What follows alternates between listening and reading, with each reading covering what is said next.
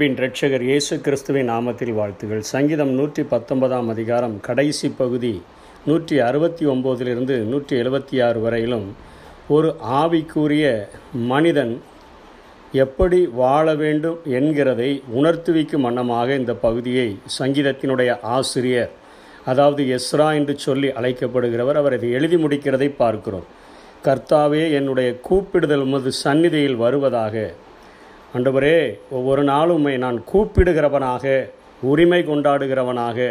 இன்றைக்கு நாம் அப்பா பிதாவே என்று கூப்பிட பண்ணுகிற புத்திர சுவிகாரத்தின் ஆவியை பெற்றிருக்கிறது போல ஒவ்வொரு நாளும் அவருடைய சமூகத்திலே நம்முடைய கூப்பிடுதல்கள் அவருடைய சந்நிதியில் வந்து நிற்கும்படியாக நாம் ஜெபிக்க கடமைப்பட்டிருக்கிறோம் என்பதை உணர்த்துகிறார். மது வ வசனத்தின்படியே என்னை உணர்வுள்ளவனாக்கும் என்று ஜெபிக்கிறார். நூற்றி எழுபதாம் வசனத்திலே அடுத்ததாக சொல்லுகிறார் என் விண்ணப்பம் உமது சந்நிதியில் வருவதாக உமது வார்த்தையின்படி என்னை விடுவித்தருளும். என்னுடைய விண்ணப்பங்கள் எல்லாம் உம்முடைய வாக்கு தத்தத்தை அடிப்படையாக கொண்டு அமைந்துள்ளது என்பதை உணர்த்துவிக்கும் வண்ணமாக இந்த வார்த்தைகளை அவர் உபயோகப்படுத்துகிறதை பார்க்கிறோம். என் விண்ணப்பம் உமது சந்நிதியில் வருவதாக உமது வார்த்தையின்படி என்னை உய் விடுவித்தருளும் என்று ஜெபிக்கிறார். சங்கீதம் எண்பத்தி ஓராம் அதிகாரம் இருபதாம் வசனத்திலிருந்து இருபத்தி ஐந்தாம் வசனம் வரையிலும் தாவிதை குறித்து ஒரு தெளிவான ஒரு வெளிப்பாட்டை ஆண்டவர் சொன்னதாக அங்கே சங்கீதக்காரர் எழுதுகிறார். என் தாசனாகிய தாவிதை கண்டுபிடித்தேன். என் பரிசுத்த ஸ்தலத்தினால் தைலத்தினால் அவனை அபிஷேகம் பண்ணினேன். என் கை அவனோடே உறுதியாயிருக்கும். என் புயம் அவனை பலப்படுத்தும். சத்துரு அவனை நெருக்குவதில்லை. நியாயக்கேட்டின் மகன் அவனை ஒடுக்குவதில்லை. அவன் சத்துருக்களை அவனுக்கு முன்பாக மடங்கடித்து அவனை பகைக்கிறவர்களை வெட்டுவேன். என் உண்மையும் என் கிருபையும் அவனோடு இருக்கும். என் நாமத்தினால் அவன் கொம்பு உயரும். அவன் கையை சமுத்திரத்தின் மேலும் அவன் வலது கரத்தை ஆறுகள் மேலும் ஆளும்படி செய்வேன் என்று சொல்லி இங்கே ஆண்டவர் தாவிதை குறித்து அவர் தெரிந்து கொண்ட அவருக்கென்று வாக்குறுளினதை இங்கே சங்கீதத்திலே குறிப்பிடுகிறதை பார்க்கிறோம். நாத்தான் தீர்க்கதரிசியும் அதை உறுதிப்படுத்தும் வண்ணமாக தாவிது ஆண்டவருக்கென்று கடைசி நாட்களிலே ஒரு ஆலயம் கட்ட வேண்டும். நான் கேதுரு மரங்களால் செய்யப்பட்ட ஒரு வீட்டிலே வாசமாயிருக்கிறேனே என் ஆண்டவருடைய பெட்டி திரைகளின் நடுவிலே இருக்கிறதே என்று சொல்லி அவர் நாத்தான் தீர்க்கதரிசனிடத்தில் அவர் கேட்டபொழுது நீர் உங்களது மனது விருப்பத்தின்படி செய்யும் என்று சொன்ன நாத்தானுக்கு ஆண்டவர் தாவிதனுடைய வீட்டை கட்டும்படியான தரிசனத்தை கொடுத்த பொழுது வார்த்தைகளை கொடுத்த பொழுது அதை தாவிதனிடத்தில் கொண்டு வந்து சொன்னபோது தாவிது மீண்டுமாய் ஜபிக்கிறார். ரெண்டு சாமுவேல் ஏழாம் அதிகாரம் பதினெட்டாம் வசனத்திலும் இருபத்தி ஐந்தாம் வசனத்திலும் இப்படியாய் ஜபிக்கிறார்.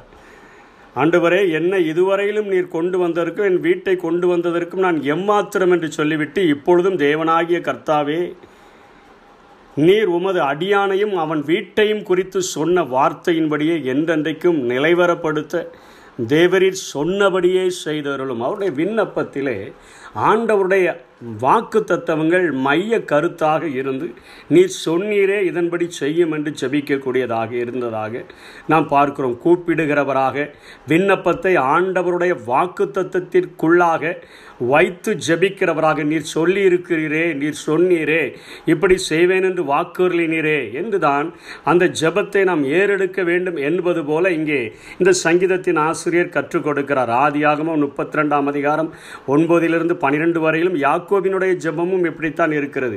யாக்கோபு என் தகப்பனாகிய ஆபிரகாமின் தேவனும் என் தகப்பனாகிய ஈசாக்கின் தேவனுமாய் இருக்கிற இருக்கிறவரே உன் தேசத்துக்கும் உன் நிலத்தாரிடத்திற்கும் திரும்பி போ உனக்கு நன்மை செய்வேன் என்று என்னுடனே சொல்லி இருக்கிற கர்த்தாவே. கடற்கரை மணலைப் போல பெருக பண்ணுவேன் என்று சொன்னீரே. இப்படி என்று சொல்லி வாக்கு தத்தங்களை நினைவு கூறுகிறவர்களாக ஆண்டவரே நீர் உம்முடைய வார்த்தையில் நீர் மனமாறுகிற ஆண்டவர் அல்ல. அதை அப்படியே நூற்றுக்கு நூறு செய்து முடிக்கிற ஆண்டவர் என்பதை ஆண்டவுடைய சன்னிதானத்திலே வெளிப்படுத்தும் வண்ணமாக ஜபங்கள் விண்ணப்பங்கள் அமைய வேண்டும் என்பதை அவர் கற்றுக் கொடுக்கிறதை பார்க்கிறோம். கடைசியாக அவர் அந்த இட இடையிலே சொல்லுகிறார் என்னுடைய உதடுகள் உமது துதியை பிரஸ்தாபப்படுத்தும் நீர் உம்முடைய பிரமாணங்களை எனக்கு போதிக்கும் பொழுது நான் உம்மை துதிக்கிறவனாக நன்றி உள்ள இருதயம் உள்ளவனாக நான் வாழுவேன் என்று சொல்லுகிறார். நூற்றி எழுபத்தைந்திலும் சொல்லுகிறார். என் ஆத்மா பிழைத்திருந்து உம்மை துதிக்க கிடவுது. அதாவது என்னுடைய மாம்சமும் உம்மை துதிக்கும் என்னுடைய ஆவியும் உம்மை துதிக்கும். அதாவது என் ஆத்மாவும் உம்மை துதிக்கும் என்று சொல்லுகிறார். வெளியான மனுஷனிலும் நான் உம்மை என் உதடுகளின் மூலமாக துதிப்பேன். உள்ளான மனுஷனிலும் என் ஆத்மாவிலிருந்து நான் உம்மை துதிப்பேன் என்று சொல்லி ஆண்டவருக்கு நன்றி உள்ள இருதயத்தை அவரை ஆராதிக்கிற ஒரு மனிதனாக இங்கே தன்னை வெளிப்படுத்துகிறதை பார்க்கிறோம். கூப்பிடுகிறவராக விண்ணப்பத்தை ஆண்டவருடைய வாக்கு தத்துவத்தின்படி ஆண்டவரிடத்தில் சமர்ப்பிக்கிறவராக ஆண்டவரை ஆராதிக்கிற ஒரு மனிதனாக நான்காவதாக அவர் சொல்லுகிறார். உமது கற்பனைகளெல்லாம் நீதி உள்ளவைகள் ஆதலால் என் நாவு உம்முடைய வசனத்தை விவரித்து சொல்லும். நான் ஒரு போதிக்கிறவனாக உம்முடைய வசனங்களை விவரித்து சொல்லுகிறவனாக இந்த உலக வாழ்க்கையிலே நீர் தந்த வாழ்க்கையிலே நான் வாழுவேன் என்று சொல்லி அவர் இங்கே ஆண்டவுடைய வசனத்தை சொல்லுகிற ஒரு ஊழியத்தை போதக ஊழியத்தை செய்வதாக இங்கே அவர் குறிப்பிடுகிறதை பார்க்கிறோம். கடைசியாக சொல்லுகிறார் காணாமற் போன ஆட்டை போல வழி தப்பி போனேன். உமது அடியேனை தேடுவீராக. உமது கற்பனைகளை நான் மறவேன். இது ஒரு நெடுக்க ஒரு இரு இடுக்கமான ஒரு வாசல் நெருக்கமான ஒரு வழி.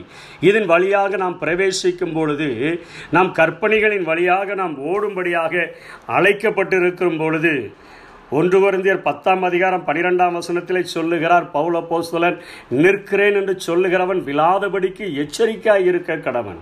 நாம் இன்றைக்கு ஆண்டவரால் தெரிந்து கொண்டு அவருடைய வசனங்களினால் போதிக்கப்பட்டு அவரால் நடத்தப்படும் பொழுது கூட ஒரு சில நேரங்களிலே ஆண்டவரை தேடாமல் நம்முடைய மாம்ச பலவீனங்கள் நம்மை மேற்கொள்ளுமானால் நாமும் மந்தையில் இருந்தாலும் கூட காணாமல் போகிற ஒரு ஆட்டை போல வழி தப்பி போக முடியும்.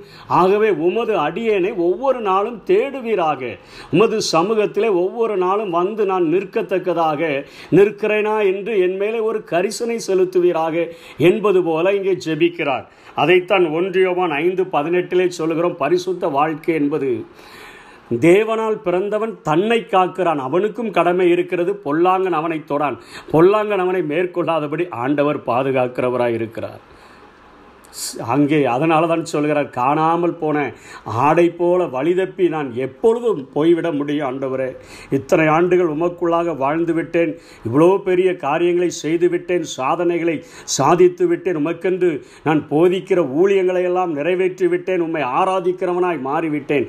என்ற போதிலும் கூட ஆண்டவரை நிற்கிறேன் என்று சொல்லும் பொழுது நான் விழாதபடிக்கு எச்சரிக்கை உள்ள ஒரு வாழ்க்கை வலுவாதபடி ஒரு வாழ்கிற ஒரு வாழ்க்கை நான் வாழ வேண்டும். அதன் அதற்கு நீர் என்னை தேடுவீராக உமது அடியேனை தேடுவீராக உமது கற்பனைகளை மறவேன் என்று சொல்லுகிறார்.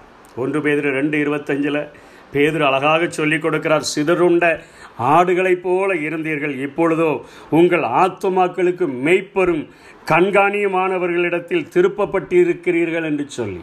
நம்மை போஷிக்கிறவர் மாத்திரமல்ல நம்மை பாதுகாக்கிற ஒரு ஆண்டவரிடத்திலே நான் திருப்பப்பட்டிருக்கிறேன் என்கிற ஒரு எண்ணம் ஒவ்வொரு நாளும் ஆவிக்குரிய வாழ்க்கையில் நமக்கு முன்பாக நிற்க வேண்டும். நான் மெய்ப்பெரும் கண்காணியும் ஆனவரிடத்தில் திருப்பப்பட்டிருக்கிறேன். அவர்தான் என்னை போஷிக்க முடியும் அவர்தான் என்னை பராமரிக்க முடியும் அவர்தான் என்னை பாதுகாக்க முடியும். ஒவ்வொரு நாளும் அவருடைய சன்னிதானத்தில் வந்து நிற்காமல் நான் அந்த நாளுக்குள்ளாக கடந்து செல்ல மாட்டேன் என்கிற ஆண்டவரோடு உள்ள ஐக்கியத்தில் நாம் உறுதியாக இருந்தோம் என்று சொன்னால் இந்த உலகத்தில் கடைசி வரையிலும் ஒரு வெற்றியுள்ள வாழ்க்கை வாழ முடியும் என்பதை சங்கீதத்தினுடைய ஆசிரியர் நூற்றி பத்தொம்போது அதிகாரத்தில் நூற்றி எழுபத்தைந்து வசனங்கள் ஆண்டவருடைய கற்பனைகளை மறவேன் என்னை உயிர்ப்பியும் நான் அதை கை கொள்ளுவேன் என்றெல்லாம் சொல்லிவிட்டு இங்கே கடைசி வசனத்தில் எப்படி போய் ஜெபிக்கிறார்.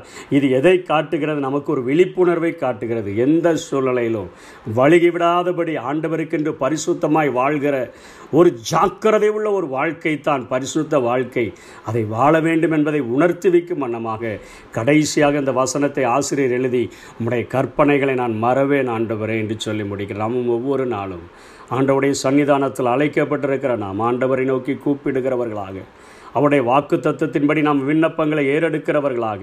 நம் ஒவ்வொரு நாளும் நம்முடைய உதடுகளினாலும் நம்முடைய மாம்சத்திலும் ஆவியிலும் அதாவது நம்முடைய ஆத்மாவிலும் வரை ஆராதிக்கிறவர்களாக அன்பு கூறுகிறவர்களாக அவருடைய வசனத்தை மற்றவர்களுக்கு சாட்சியாக சொல்லுகிறவர்களாக ஜாக்கிரதை உள்ளவர்களாக மற்றவர்களுக்கு போதிக்கிற நான் தானே ஆகாதவனாய் போய்விடாதபடி என் சரீரத்தை ஒடுக்கி கீழ்ப்படுத்தி வாழ்கிற ஒரு பரிசுத்த வாழ்க்கை வாழ.